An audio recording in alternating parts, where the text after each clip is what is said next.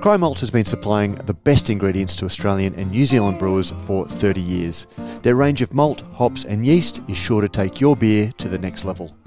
Proud sponsors of Brews News and Beer as a Conversation since the very beginning, learn more about Cry Malt at www.crymalt.com.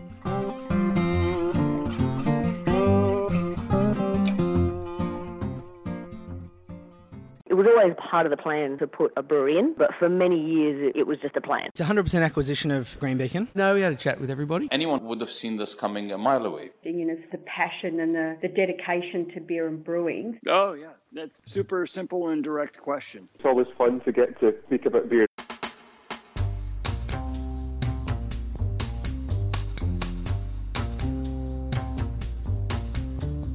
Hi, I'm Brews News Editor Matt Kirkegaard, and that's just what we're here to do. Talk about beer. Well, this week, Better Beer, as we speak with the person behind that brand, Nick Cogger. Better Beer has become something of a piñata for the serious craft beer drinker, particularly since its top 10 finish in this year's Gab's Hottest 100 Craft Beers. Mainly because it's a beer that doesn't fit more traditional definitions of craft, and arguably for some, it's a little bit too popular. But even in his mid-30s, Nick is no newcomer to the world of beer, with almost 2 decades in the industry already. As you'll hear, Nick discovered the world of brewing when his father set up a brew for you when he was just 16. In this conversation, we learn a lot about the industry through the prism of what Nick has learned through starting and having what he calls some unsuccessful businesses that have led him to the juggernaut that is Better Beer, launched in partnership with the Inspired Unemployed and also with craft beer accelerator Mighty Craft. In addition to learning the failure that has led to the success of Better Beer, we also learn a little bit about why the Inspired Unemployed aren't influencers but are instead creators, and there is a very meaningful difference. This is a conversation I've wanted to have for a while on Beer as a Conversation, and I'm glad that you get to be part of it as well, and I hope you enjoy it just as much as I did.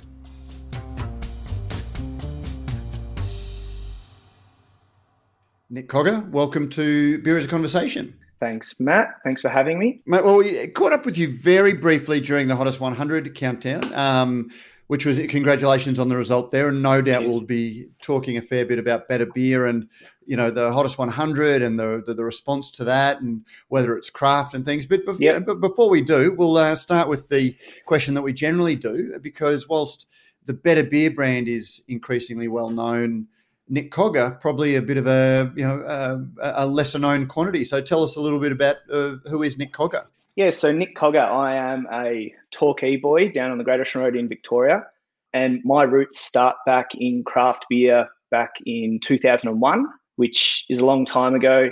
I think I was about 16. My old man set up a You Brew It, which is... So how old are you now? Just to, again, not trying to embarrass you, but just trying to sort of get some sort of... Okay, 36, so 36, about 18 years ago. Yeah, so I like to talk like an old man in the industry, but I started very, very young and, yeah, feels like a long time ago. Mate, after 18 years, you're certainly out of short pants, that's for sure. Yeah. So, yeah, Dad set up a brew on-premise site in Geelong, first one outside of WA, which my auntie and uncle set up. So going through high school, everyone was pretty excited that my dad owned a brewery. And I wasn't that excited because I was probably a lot more into sport and fitness than I am now. So, I got involved in the brewery there, popping in on weekends, taking mates there. My mate's parents used to brew there. So, yeah, just getting involved in the beer industry back in the day. So, yeah, that's a bit about my background. I've had a couple of different brands across the years. I've had Ocean Lager. I've had Cogs. I've had Lorne Summer Ale. I've had a beer called Beer. I've moved into cocktails and kombucha and hard cold brew, and all in the background. Also had some hospitality interests as well. Brew for you. I mean, that was, funnily enough, that was my first real introduction to, craft beer. Well, what we now call craft beer. In those days, it was still microbrewed beer. We started to see that brew for you model. And I always saw it as something that was driven by, there was home brewing, and a lot of people had dabbled in home brewing, and it seemed to be a slightly more advanced form of home brewing without turning your garage, or the spare bedroom into a brew kit. So it basically lets you, take it away from the house. But then also the way that they were marketed, they had a huge variety of, for want of a better term, knockoff beers. So you could pretty much try beer styles or approximations of beer styles from around the world at an affordable price, and it was also a social activity. Was that the business model or the marketing promise? Yeah, so I suppose back in those days, as you'd remember, it was really hard to find beers that weren't outside the two major brewers. You know, your Fat Yaks and those sort of commercial craft beers weren't on the market. So what U Brew was able to do was offer punters the opportunity to trial different beers at a very affordable price. And it was affordable because you essentially went there, brewed your own product. The brewery would look after it. You'd come back and bottle it at the other side. And you generally save pretty much all the excise. I think the excise rate back then for brew on premise might have been $4 or $5 per keg. So people were able to get pretty much any type of beer for under $20 a carton. So yeah, it really sort of opened my eyes to what beer was. That was my initiation. I didn't start with a VB in my hand. I started with, funnily enough, my 18th. I wasn't a big drinker leading into it. We had my 18th at Dad's Brewery. And the beers were a Mexican-style Corona, so a knockoff of the Corona.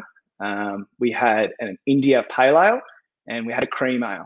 And I think Can Dad you remember had, the names? Because they always had interesting names. Yeah, they had funny names. So what was Corona? I think it was called Mexican cerveza.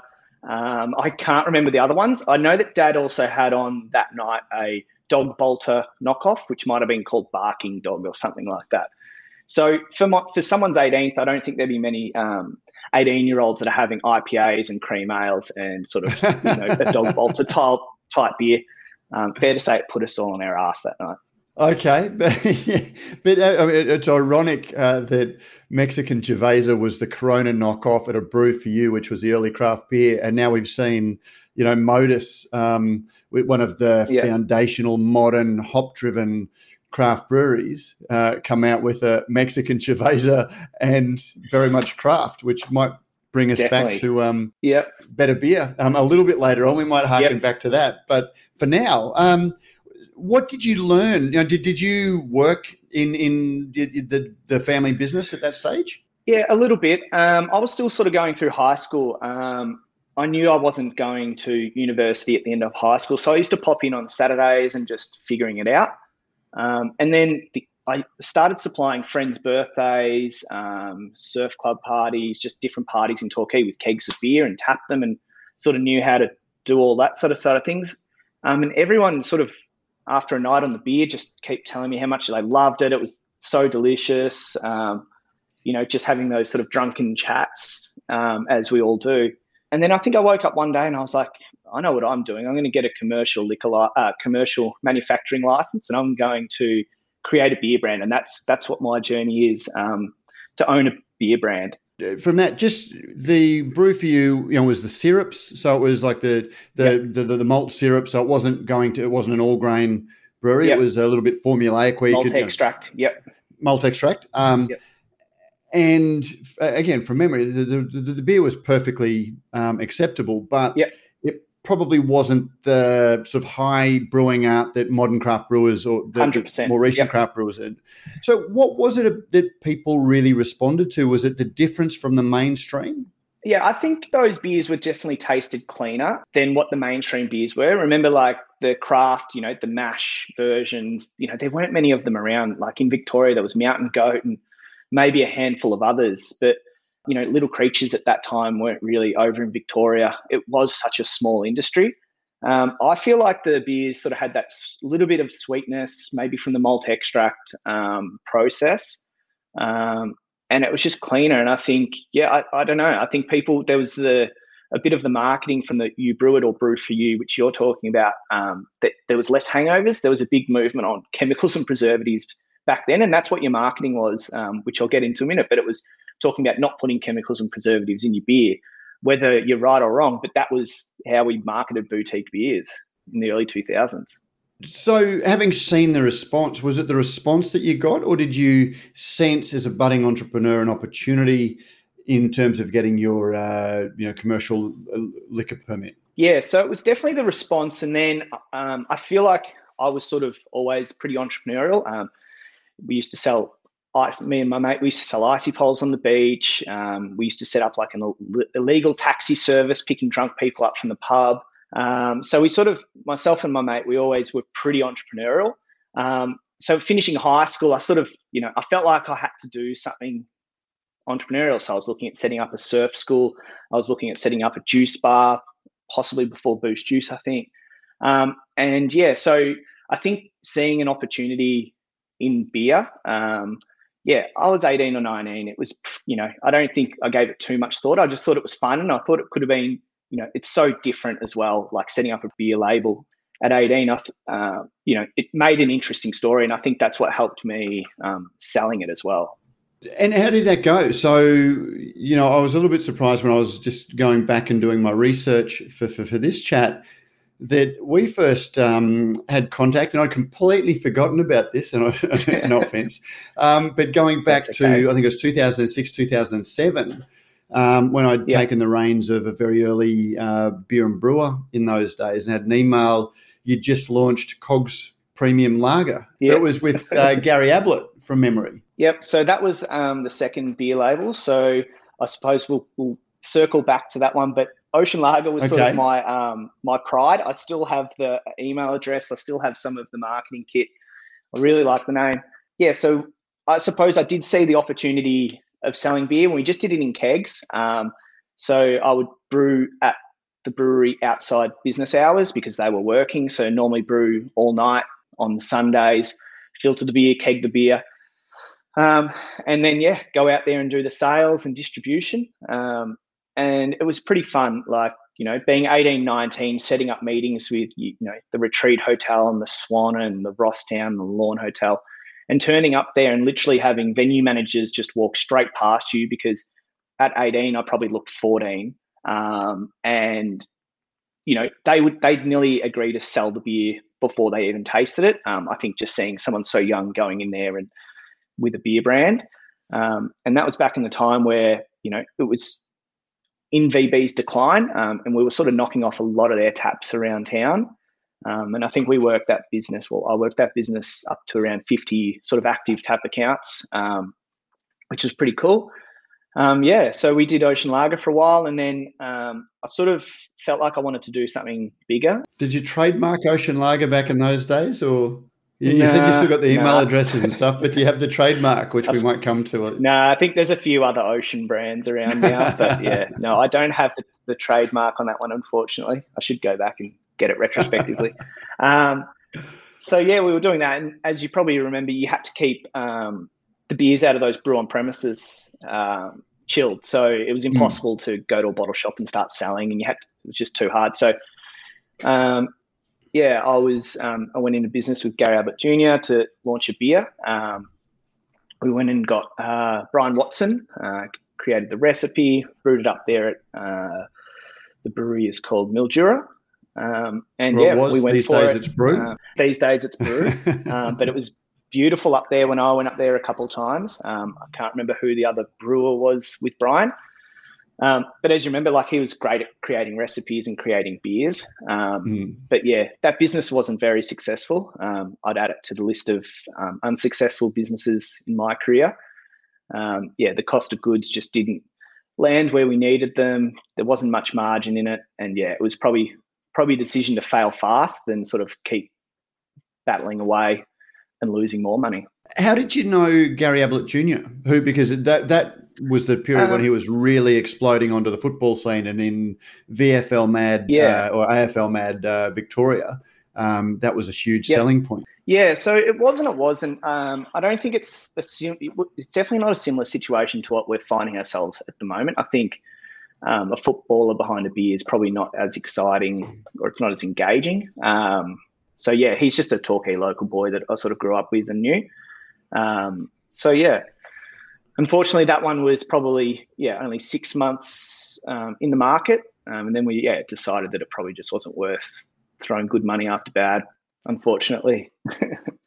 Just sort of looking back at it, what was Ocean Lager versus Cogs? Because Cogs was a premium lager, and for beer drinkers in 2022, they might forget that there was a, you know, at about the same time as craft beer was really starting to show its incremental growth. You know, that was the time when Crown Lager was still, you know, a respectable brand. You had the premium lager was probably on par with what we now see as the imported brands, like the Pronies, the Becks that have come to be seen as the premium lagers. And that was sort of the business case behind it, that I wanted to create something that would compete with those Crown Lagers of the day. I feel like it was around the time where Dan Murphy started to get a fair bit of swagger with pricing, and everything on shelf, I just remember it being $39.99, like pretty much every carton of that premium beer. And we weren't able to land the beer under $38. So by the time it was on the shelf, it was $60. So the rate of sale just wasn't there for that specific product. But yeah, it was definitely a premium lager as we marketed it, and I suppose it was. Ocean Lager, it was just a beer, chemical and preservative free, as I marketed. You know, it was in the boutique beer space. And yeah, I just, you know, there probably wasn't as much thought behind that one as subsequent other brands that I've done. Yeah, that was my first two brands, and all that wrapped up around 2007. I sort of transitioned Ocean Lager across to Cogs. Cogs didn't work out. Decided that it was time to regroup and figure out the next steps. So that must have been just about the time that we were in touch, which looks like it was January 2008. So just as you were, you must have come on the scene just as you were winding down. Yeah, you definitely don't still have the Cogs. Cogs.com.au isn't still around. I tried to have a look at it. Don't think so. I've got a bottle at home floating around. But yeah, no, that one's done. So anyway, we've moved on. Yeah, but for our listeners who want to understand how quickly not just the beer industry but the environment that it operates in, you know, having found the email from you back, you know, 14-odd years ago, there's nothing on Google. There's next to nothing on Google that survived. So certainly no social media. So when you failed... We did actually. We had MySpace. So I remember distinctly our MySpace pages. They were hard because you had to actually do some sort of coding in the background. Yeah, there was nothing. I remember doing sales calls, and I do talk like I'm an old man, but I remember doing sales calls, and the night before I'd have to photocopy the mailways and draw lines of where I had to drive and times. I can't even remember if I had a mobile phone. Like I just used to have to just turn up.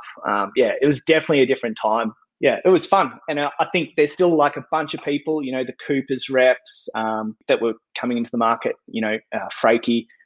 Tommy Delmont was out there pushing Mountain Goat, who, you know, these are the guys that I still talk to this day about beer, and we have banter and we talk about Gab's results and where it is now. And I think some people might look and go, oh, this, you know, we've just gone Better Beer and created noise. But, you know, I've been doing this since I was 16, the beer industry. And it's been, you know, hard work. We've made money, we've lost money. But, yeah, I like to think that I've been around long enough. It's probably, yeah. But I'm, and again, and we'll come back to this, but, you know, I'm fascinated with the comment you made about it. We'll add that to the list of unsuccessful businesses, because it's one of those, and even saying, you know, fail fast, because that's one of the things that people who are professionally entrepreneurial, you know, I think there are a lot of people who think that business either start a successful business or you don't, not that every failure is actually a step on the progress to learning, which is one of those fascinating business concepts. But we'll come back to that. You did say, so you moved on from Cogs. What was the next step in the chain? I think failing that time really made me have a good think about what I'm going to do in the future. I wasn't going to get back into the beer industry straight away, but I loved hospitality, beer, brewing and everything. So I remember sitting there, you know, maybe a week after the decision was made to close it up, that I came straight out of high school and had that attitude that I sort of knew everything, like most people at that age do. And some people might say I do currently. But I didn't do uni. I needed to learn. I needed to learn how to actually run a successful business and learn off someone and sort of be taken as a mentor. So I'm an avid reader of BRW, and one of the rich under 40 members was a guy called Rick Monday, Geelong guy. He owned a bunch of pubs up and down the Great Ocean Road in Melbourne. And I got his contact details, reached out to him and said, hey, my name's Nick. I sell some beer at some of your pubs. Yeah, he sort of knew who I was. I said, look, I'm closing that down. I need to learn off someone who's done it before, who's made a success of business. Just need to do something. He gave me a job pretty much straight away. I think whenever you brush on someone's ego like that, sometimes they reciprocate and give you what you ask for. But yeah, I went and worked for the Monday Group Hotels, across Torquay Hotel and Lorne, in a sort of marketing role. And then I've got really taken under the wing into operations and running businesses, auditing pubs, and this is all still when I was pretty young. So yeah, I moved into the hospitality for a number of years. Subsequently, I'm still in hospitality with a venue that I own in Torquay, just down on the beach called Front Beach. I was going to say, feel free to give it a plug. Yeah, Front Beach Tap House. It's been in Torquay for a while. It's got some great beers down there on tap. So yeah, I went and did apprenticeship, and he taught me things that, you know, work ethic, tenacity, negotiating with suppliers, you know, picking up on the minor details, and really gave me a fast track into running a business. Albeit that he probably didn't end up as successful as he started. He went into receivership probably 18 months into my tenure there. So, I mean, I learned, I guess, again, what not to do. And I saw firsthand of a big implosion of a, you know, $100 million business. Yeah. And what did you learn from that? What did you see that you've learned to avoid? Yeah, I don't want to speak, but I think taking advice from people that have expertise in certain areas. So if it's your finance team telling you to pull up, if it's your accounting, if it's an operation saying you need, you know, just listening to other people, not always having the answer. And it's something that I use now, even with this scaling of Better Beer, you know, actually listening to, you know, Mark Haseman and Cam Buckland and Andrew Simon, all these people at Mighty Craft that have been there, not so much to do it themselves, but they've been there and seen brands go from 0 to 100 in no time at all. So yeah, I learned that. I think I got a better eye for detail. And yeah, it was pretty fun. I used to work really hard. We'd do, you know, your normal 9 to 5, and then I'd go down and promote a nightclub in Warrnambool until 3 or 4 a.m. on a Wednesday, drive to the other side of Melbourne to Frankston, do another one till 3 or 4 in the morning, Friday night in Lorne, Saturday night in Torquay, sleep all Saturday, and then back to do it again. I think, you know, Rick and the guys, they used to have this work ethic where it'd be at work at 6:30 in the morning and don't be the first one to leave in the arvo, which probably is not healthy these days, but I don't know, sometimes that grit, it can help when you need to actually knuckle down and just problem solve. So when Rick finished, yeah, I decided that I'd get back into beer when he went into receivership. So he'd sold the Lorne Hotel to the Upham family. They asked me to run the hotel. I said, I'd run the hotel if you sell my beer. We agreed, shook hands, and I went down and ran the Lorne Hotel for 3 or 4 years, which was even more fun. And what did you learn? Again, I'm fascinated by what you learned through that process of, you know, having another beer brand. This would have been looking at the history around about the early 2010s. Yeah, so I think around 2010-ish, something like that. Yeah, went down to Lorne. Lorne was good. It was we were just transitioning the pub from being 100% CUB to putting a Mountain Goat tap down there. It was Tommy's first tap outside of like a, you know, a major city. So he was pretty pumped. Craft beer on the Great Ocean Road. So yeah, I sort of had a bit of a, still had a passion, a back burning passion for having a brand. Hospitality is great. It's just really hard to scale. And when you scale, you're still only scaling with money. And that doesn't really make sense. But, you know, every hospitality, if you buy a pub, you've still got to borrow a bunch of money, and then it can only give you a, you know, an amount of return based on the site.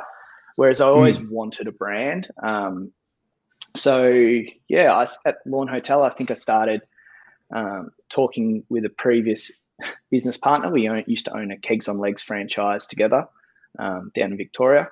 And he had a company called Mr Mixer, which was Cocktails on Tap, the first commercial Cocktails on Tap business in Australia. And I joined forces with him and sort of took on the sales role, and you know, we did a bit of product development. We launched Australia's first espresso martini, commercially available.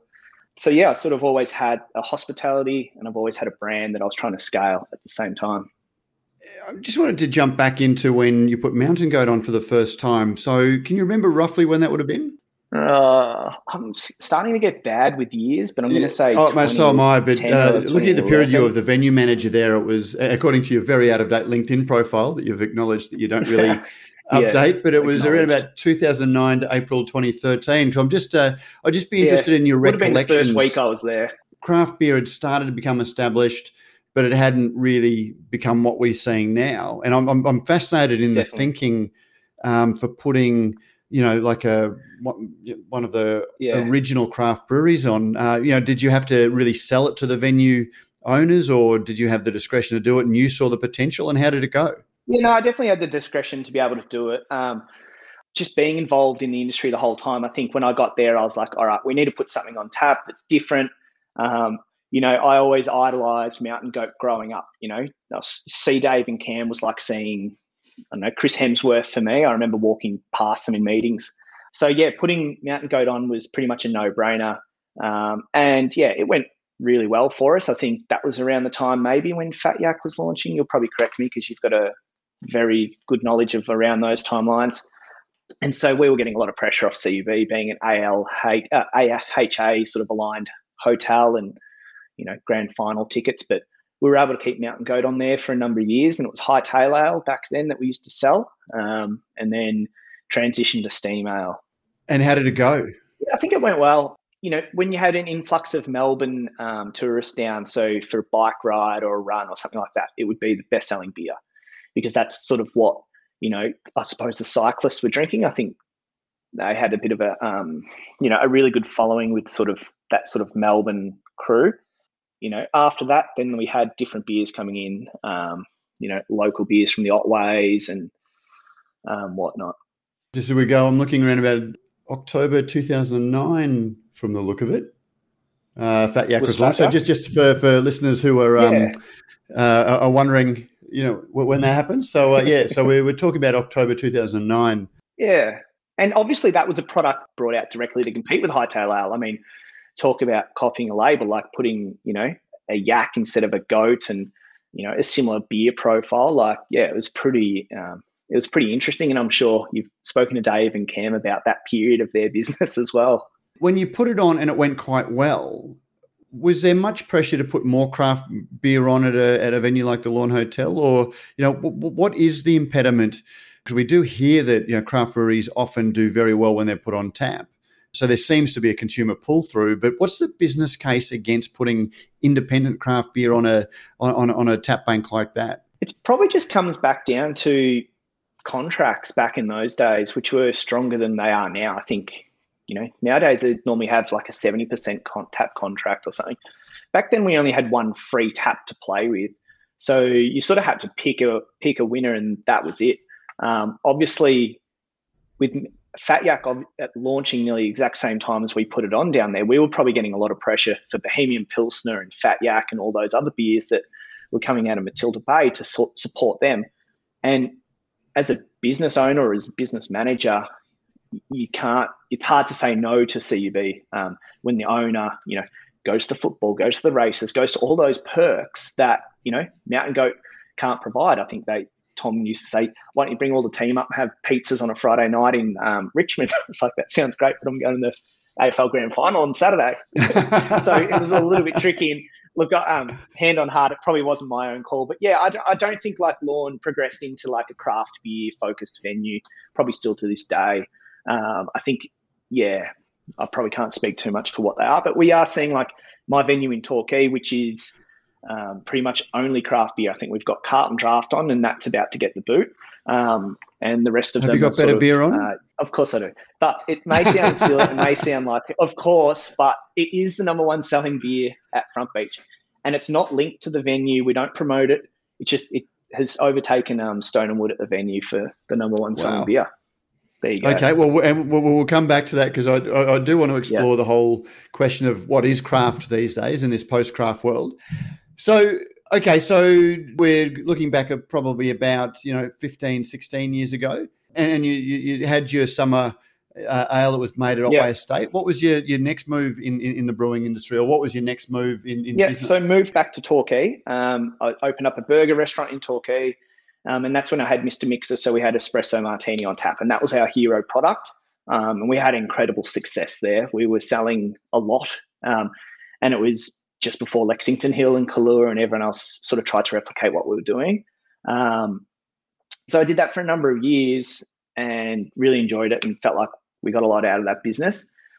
But I'd always been looking for something that I would have just on my own. I was a minority shareholder in that business. And what was my next thing? Am I doing another beer? Am I doing a soda water? Am I doing, sounds silly, am I doing a private aviation business, which I went fairly far down the track?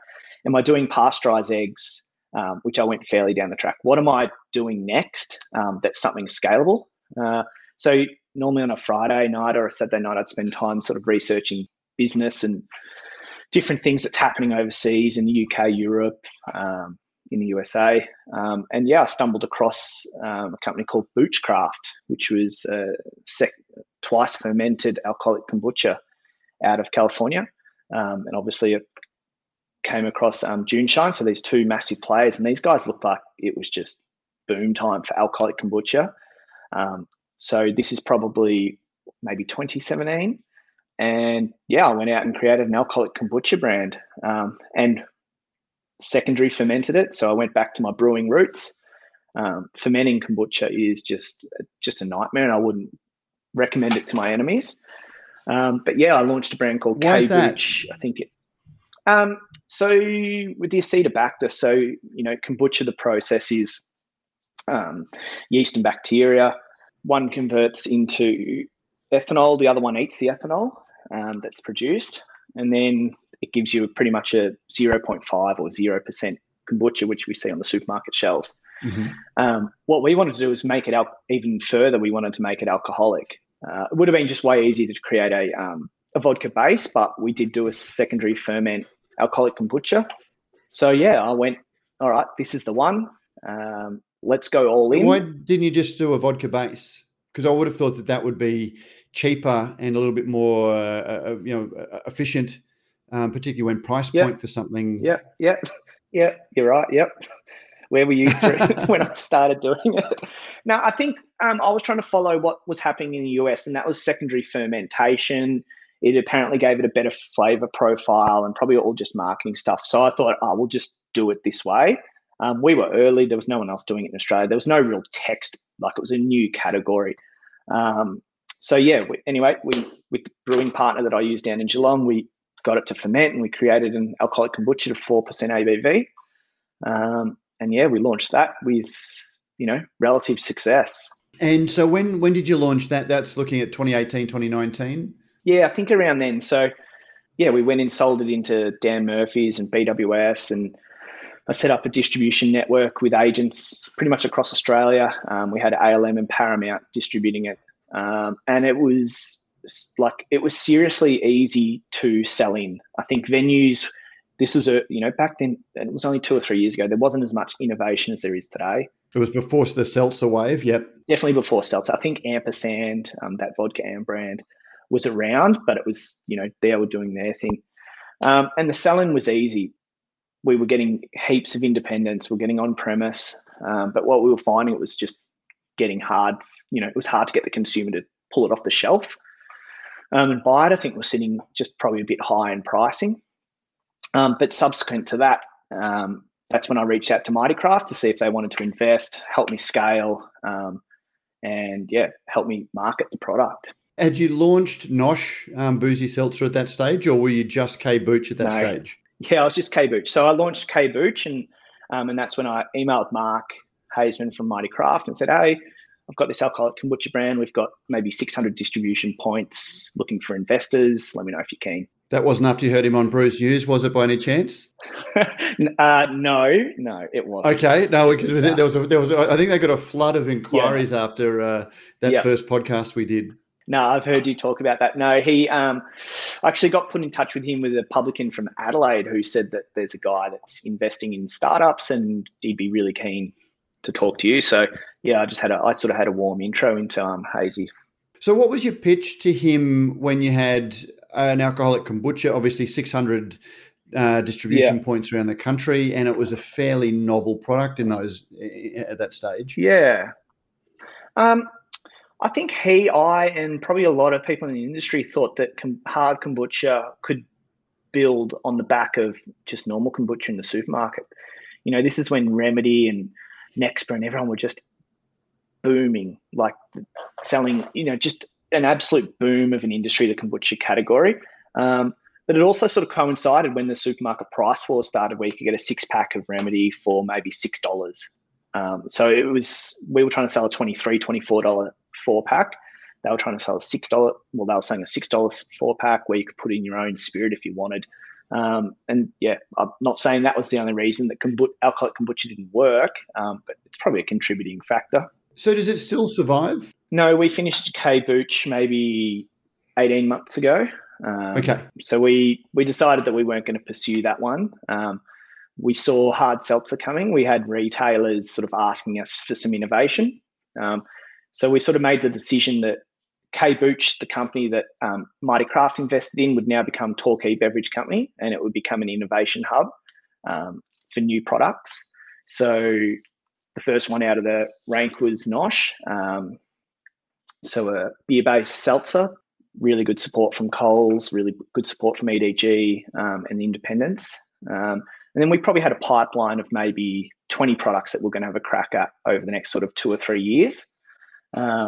So we've done a hard cold brew called Spruce as well, which is on shelf at the moment. We've probably had 2 other products that we were going to launch this year in partnership with Pinnacle.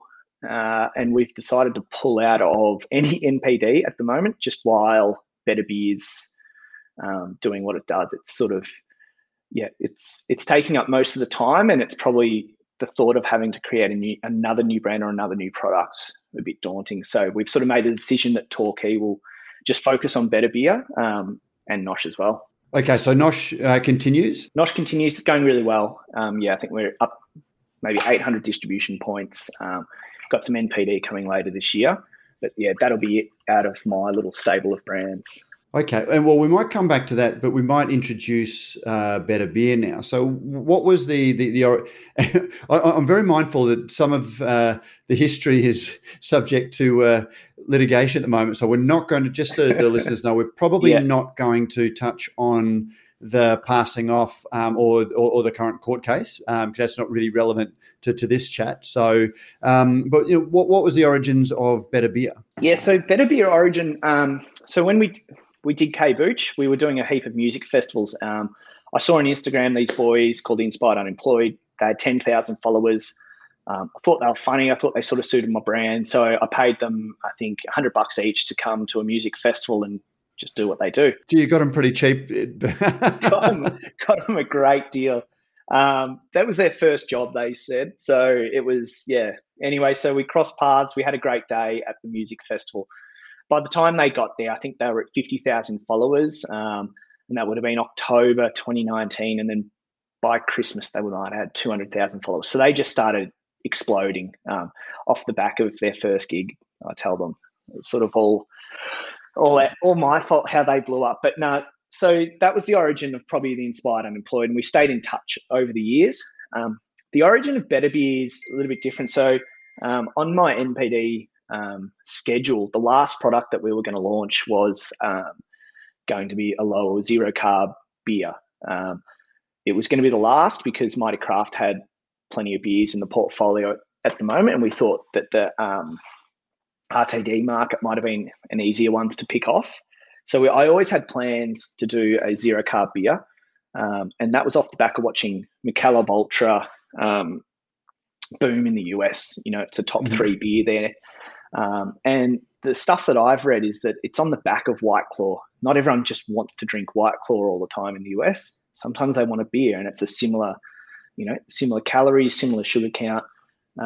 So yeah, I sort of thought, you know, maybe 3 or 4 years down the track, once we've knocked off all this other NPD, I'd move into a low carb, zero carb beer and see if I can make a national brand out of it. So yeah, when the Inspired Unemployed reached out to me, they were getting hit up by the big brewers to do a similar type thing, where they would own a brand or get a sales commission off a brand or something like that. And they were getting hit up all in this one period from all of them.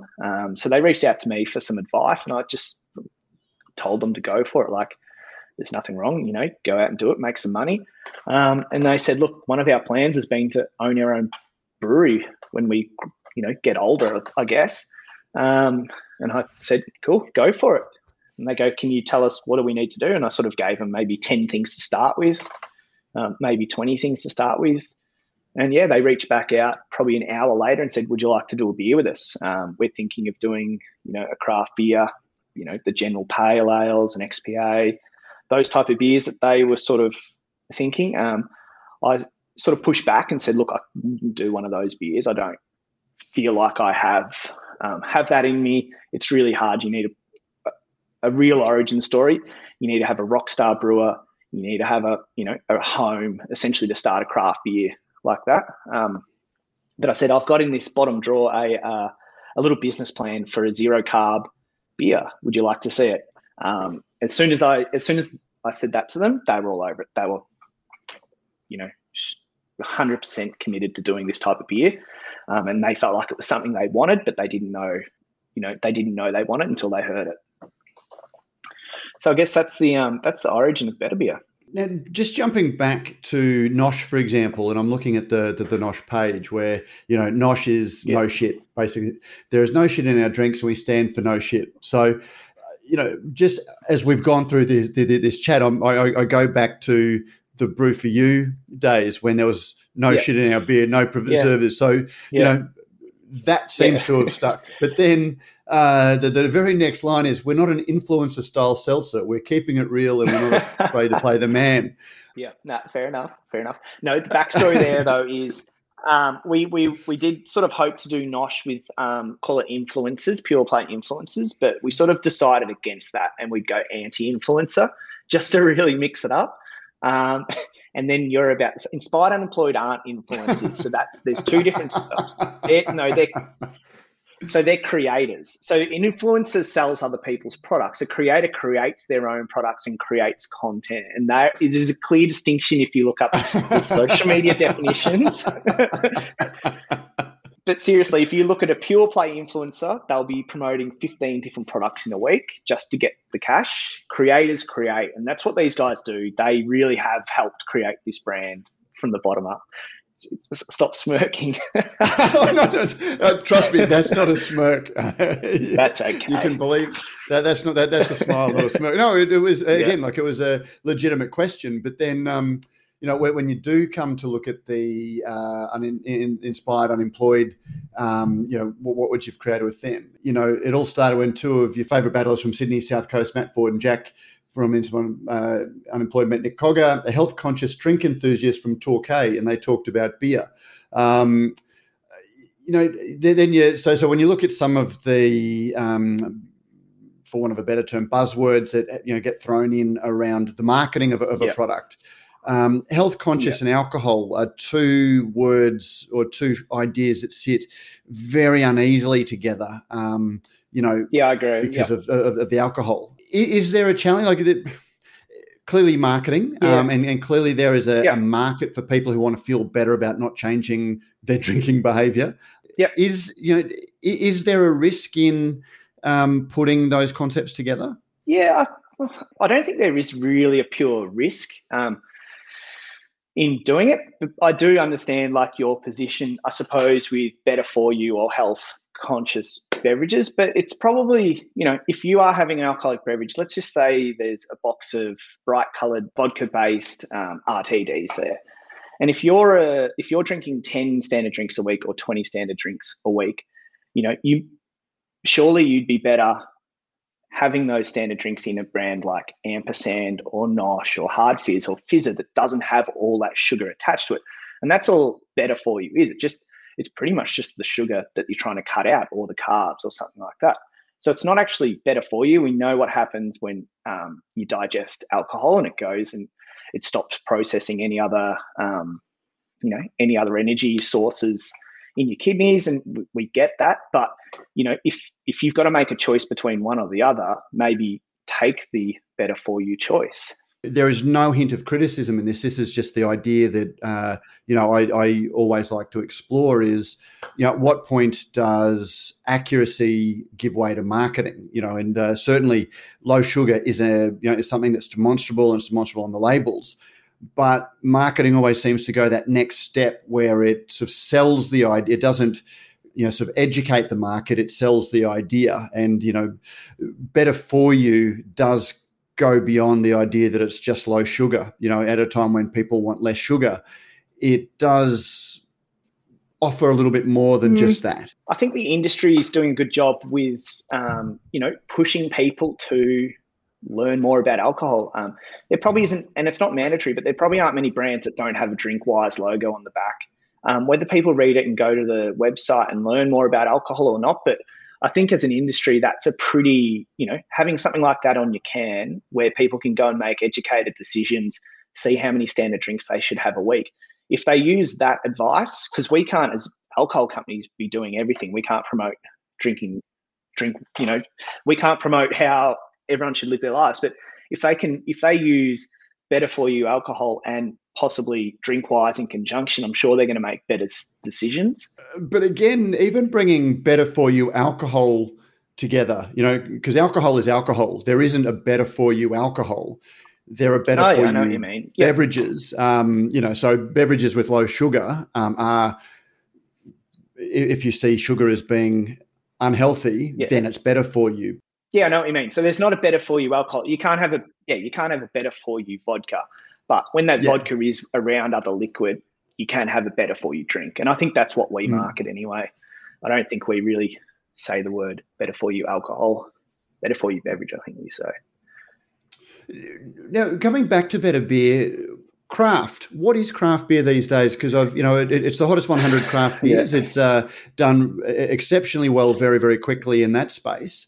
And yet, in going back to when you were getting started, as an underager working, so seeing the brewing industry, craft beer had a different meaning to, not qualitatively, but, substantially what a beer like Better Beer reflects. The use of enzymes and some of the brewing techniques that go into it were vastly, were very differently viewed. No, I totally agree there. I suppose what is craft? I don't actually know. I suppose, knowing that I've been doing this interview for a while and probably having some banter with you over the last couple months offline as well, I don't particularly know what that definition is. And if it does come down to brewing without enzymes and other bits and pieces, then maybe we don't fit in the category of craft. And, maybe we don't. I'm not sure. But I do know that we entered the Gab's Hottest 100 with the intent of going well. As time went on, we decided that we wouldn't push it as hard as we were going to. We didn't use Inspired Unemployed platform. We promoted to our followers, so the people that have migrated from their page or drank our beer and followed. So we didn't really go out there trying to get sort of cheap free votes. We were getting votes from our customers. And I'm probably deflecting away from that question that you asked at the start and moving into... And I can honestly say that that's not a dig at Better Beer in any way, because it is a question that we've asked, when Brewed IPA came out. I copped a bit of a hiding from some of the craft beer community because I said, well, we finally have lost any meaning for what craft beer means because Brewed IPA relied on, enzymes. And these days we're seeing beers made with corn and rice and cane sugar to lighten the body proudly by breweries that once would have walked in the other direction. I honestly think that I think we're less controversial than Brookvale Union Ginger Beer getting in the top 100, to be fair. But the focus has really been on us. I'm pretty sure Brookvale Union's a vodka product, in that I think it says it on their can. Okay. So I don't know. I'm happy to deflect to the ginger beer that was on there. And again, it wasn't to put Better Beer on the spot. It was more a case of whether you had any views about the industry generally, and whether we're seeing the end. As you've heard me say, it's a post craft beer world, and beer is just beer again. Yeah, and I think that's where we're at with it. Like, it's called the Hottest 100 Craft Beers. Are we defined as the craft beer? I'm not sure. We haven't gone through you know, I don't think there is a definition for Gab's for the entry. But, you know, I think there was a lot of people just really angry that we were on there and, you know, their hero brands weren't there. And we get that, and it's just, it's interesting seeing the comments. But, you know, hopefully within a year or two, we've got those same people that were really, call it, cross with us, being in that top 10, also backing us in, because we're not there to sort of disrupt the craft top 10 or the craft 100 category. We're there to go after the big two brewers, and that we make no apologies for, you know, that's what we're going to try and do. So hopefully we can go from sort of hated with those, the craft beer sort of people that are having an opinion, to maybe they're backing us in because we might be able to disrupt the big two brewers. Do you think that the craft, for what used to be called the craft beer industry, plays in its own space a little bit too much? You know, that it has limited itself by its own rhetoric. And here I'm minded by Burley Brewing, for example, that launched Big Head over a decade ago, you know, certainly lost a lot of credibility in that hardcore craft phase. But it was a brand that has seen them grow steadily and really, you know, successfully. Yeah, the hardcore craft person are probably more fickle than most. I think they jump on, you know, the next exciting brand, you know, whatever it might be at the time. And we know at the moment it's probably mountain culture. Like, that's where the craft beer real pointy end people are. And to be fair, I was at Beer Fest on the weekend, and the first two beers I had were Mountain Culture Australian Hop and their California Dream West Coast IPA, and they're delicious beers. But I think that that real high-end craft beer drinker, they're not going to be with a brand in 5 or 10 years, which makes it tough as a brand. So yeah, I don't know. I think, is the craft industry pigeonholing themselves? Maybe with Stone and Wood, how they've sort of transitioned into their clear bottle Green Coast brand. I think we're seeing a lot of craft beers trying to do a lager or a draft or something like that. I think that they're probably looking to escape the craft beer bubble. It's super competitive. Like, I just wouldn't enter the category as a business owner on my own right now. And yeah, I think people need to just look outside that little, you know, the pale ale, the XPA, the Pacific Ale box, and maybe, yeah, look for something different. What has been the success of Better Beer? You know, a lot of people want to point to the Inspired Unemployed association with it in some ways, the same way that Bolter people pointed to the Surfers, even though they were never as big a part of the brand as I think some people wanted to see them as. Yeah. Yeah. So, I mean, obviously, like, we went into it hoping that Inspired Unemployed would bring eyeballs, 1.3 million followers, TikTok, everything. We thought they'd bring followers and people to trial the product, which is the hardest thing when you launch a brand. Great Northern didn't launch with a huge trial. You know, all these brands didn't launch with consumers just picking it up off the shelf. And we had that benefit. We definitely had that benefit of people just buying it because they trust the boys and they believe in them. And they also want to see the Aussie battler go well. We're lucky enough with our partnership with EDG, so we get to get shopper data, which shows customer attention, switching, and shows it demographics. And what we're seeing and what we're getting told is we've got the same retention as some of the rusted on Australian, great Australian brands. People aren't just buying a six pack and not coming up. People are buying it and it is becoming their regular beer. So we feel like with that specific consumer base, it's gone past the buzz, which was the first sort of 3 months of it being on market. We definitely think we're creating something that, you know, this is the brand for this next generation. As you recall, what Carlton Cold did back in the day, Carlton Dry, and what Great Northern are probably doing at the moment. So yeah, it's good to see. And another amazing insight is we call the Inspired Unemployed sweet spot under 40. So under 40 is their job. They go out there and get that customer, and then it's the brand's job, it's my job, and our brand manager Hannah's job to go get the over 40s. And we haven't started really any marketing because we've still got huge supply chain issues. But at the moment, we're sitting about 40% of our consumers are over 40, which I don't think anyone would have been able to guess. We would have thought that would have been much lower, like 10, 15%. But it's showing that this brand's resonating pretty much with the everyday Australian. So it's pretty exciting times.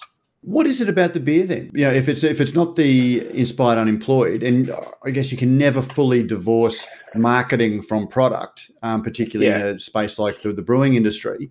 What is it about the beer or the brand that is resonating with such a wide group of consumers? Yeah, so I think it looks cool. It looks cool on the shelf. I think we get stock weight at Dan's and BWS with the partnership. So as you'd know, you launch a brand, you might get 100 bottle shops or 200 bottle shops or something like that to start with, and they might buy one or two cartons and then put you on a shelf. Whereas we're one of three beers in every single Dan's and BWS, which is astonishing to even think. And when they can have stock, we've got a floor stack in the cool room, we're out the front, and then we're in the fridge. So I think like having this brand all over the place, people might just go, oh, we'll give this one a crack. And then they're coming back to it. We've launched stubbies, so that gives us another facing in most of the bottle shops as well. And then, I guess we do on-premise. We're scaling up on-premise at the moment, and we're seeing, really good results, like really, really good early signs there. I think I've been in touch a couple of times. We've had messages through Brews News because we've covered Better Beer, and so people have come through to our site thinking that it's your site. And so contacting us and the passion for it, people actually seeking it out if they can't find it. I mean, that speaks volumes about the engagement in the brand. But you just described the commercial partnership, but what is it that's resonating with consumers about the liquid or the brand? Yeah, I think it's, I listened to that podcast the other day you had with the Great Northern guys, and it is that new contemporary beer. I think people have had those full-strength VBs and 4Xs shoved down their throat for so long that when something like Great Northern or before that Corona with, a really low bittering unit, when that comes through, the sessionability and something that they can drink and not have to think about, I think they're just really resonating with the beer. It does taste super clean and crisp, in a lineup against its peers. It's really enjoyable. And I've drank craft beer since I was 18, and I've never had a session on VB or carton draft or 4X in my life. I've always found something different in the bottle shops. I'm thoroughly enjoying drinking this beer. The feedback we get people email us saying they love the beer. It's almost overwhelming. One of our real disappointments at the moment is just not getting it out to shelf quick enough. Just pure play scaling up issue, getting cans, printed cartons, enough time on the canning line.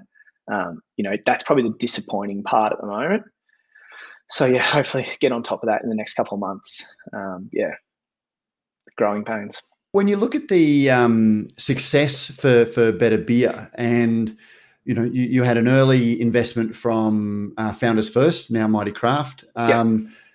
We've seen Mighty Craft invest in a wide network of what are, by and large, still very, very small craft beer brands. And a brand like Better Beer has literally exploded onto the market. Yeah. Do you think that Mighty Craft might have overestimated the growth or overestimated the potential for craft beer when a more traditional beer was a bigger play? I can't, as you know, I'm not privy to what they do. I'm not part of their board or management. I still think there's growth for craft beer. I think their brand, I think Mismatch, Jetty Road and a few of the other brands are going really well for them. Has any of them been an overnight out-and-out success? Maybe not. I think Ballistic has had a really good run. That's grown really well. I think playing in this category at a sub-$60 carton product with a marketing profile like the Inspired Unemployed, with a relationship with Dan's and BWS, it probably fast-tracks all that. One of my biggest concerns when starting it was not having distribution points where everyone could find it easily. So we made sure that, if we were going to partner with a retailer, it would be someone that we could get it everywhere so that when we did our marketing with the boys, people could find it. So yeah, I don't know. I think Mighty Craft, I think I'm still really optimistic of that business. They've just, you know, the organisation behind it and how I've been able to lean into it. You know, I'm still just one person down in Torquay. We've just brought on a brand manager, but being able to bring in, we've got full-time supply chain manager now. We've got 40 salespeople out there sort of banging on doors, getting us tap points. We've got accounting support. We've got legal support. Like being able to just tap into that without going all out and hiring it from the start is really important for the growth of Better Beer. You know, we pay them a distribution fee. And yeah, we pretty much get access to, I think, maybe $8 million worth of overhead just by paying a distribution fee. So yeah, I'm still pretty optimistic.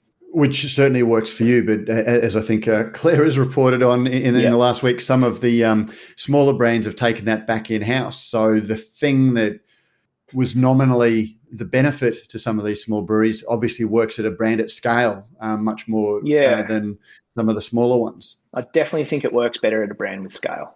Which is a lot about the brewing industry, I think. Now, mate, just very quick, I'm conscious of how long we've gone, and I do want to circle back to that very one of the very early points that you made. You referred to one of your early brands as it was one of your unsuccessful businesses, and you know that you allowed it to fail fast. And it sounds like even something like KBucha. Again, I don't want to be putting words in your mouth, but was KBucha one of the brands that you would sort of put as one of your unsuccessful businesses, or was that in the success column because of what it introduced you to? Yeah, I think that. I think life's all about moments. I think it got me a foot in the door with retailers. Like they love the product. It got me a foot in the door with Mighty Craft.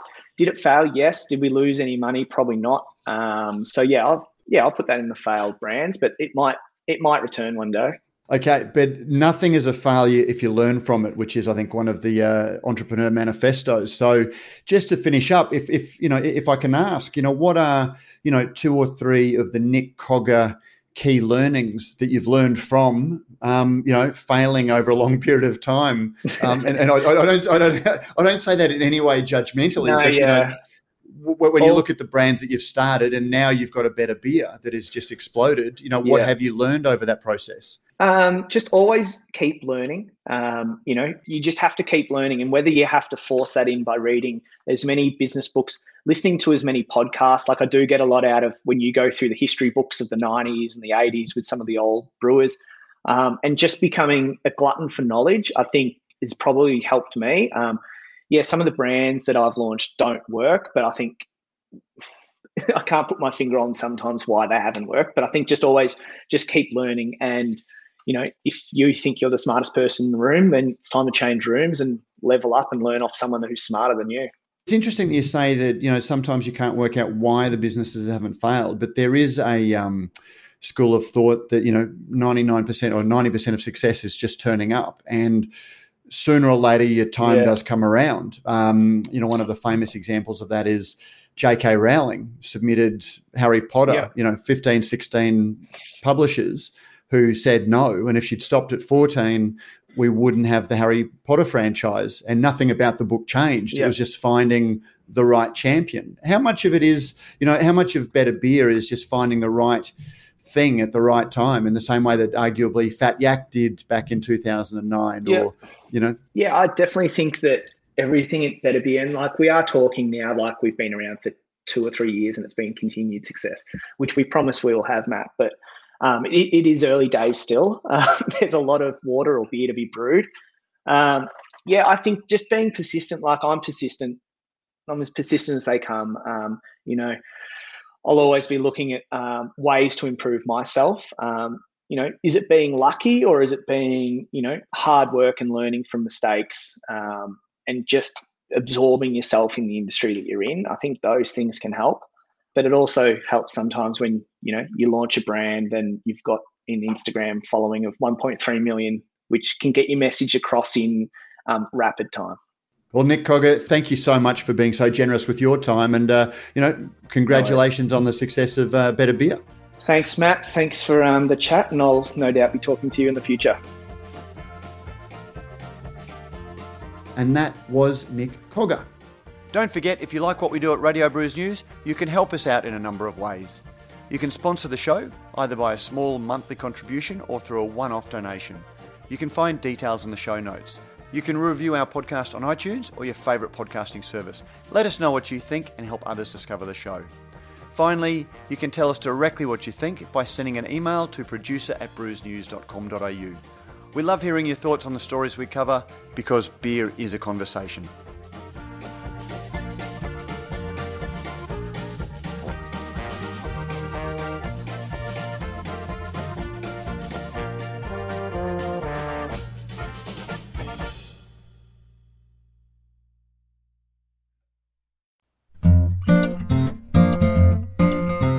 And thanks for listening to that conversation. Now here's a little bonus for you. As I hear from Lark Distilling's master distiller, Chris Thompson, who tells me a little bit more about Lark's collaboration with brewer Wolf of the Willows. I asked Chris, what is it about this whiskey and beer that really works for him? Firstly, let's start about what's amazing about this collaboration in terms of the liquid. The liquid that we take is completely polar opposite to a Johnny Smoke Porter. So the whiskey component is this bright, fun, fruity, tropical piece, right?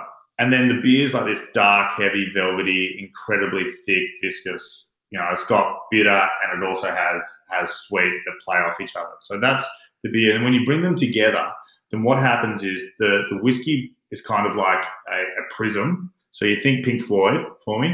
You have the prism and the beer shines through it. But what it does by adding extra brightness, lift, and alcohol to the beer, it separates the beer out. And then you can see every single component that made that beer.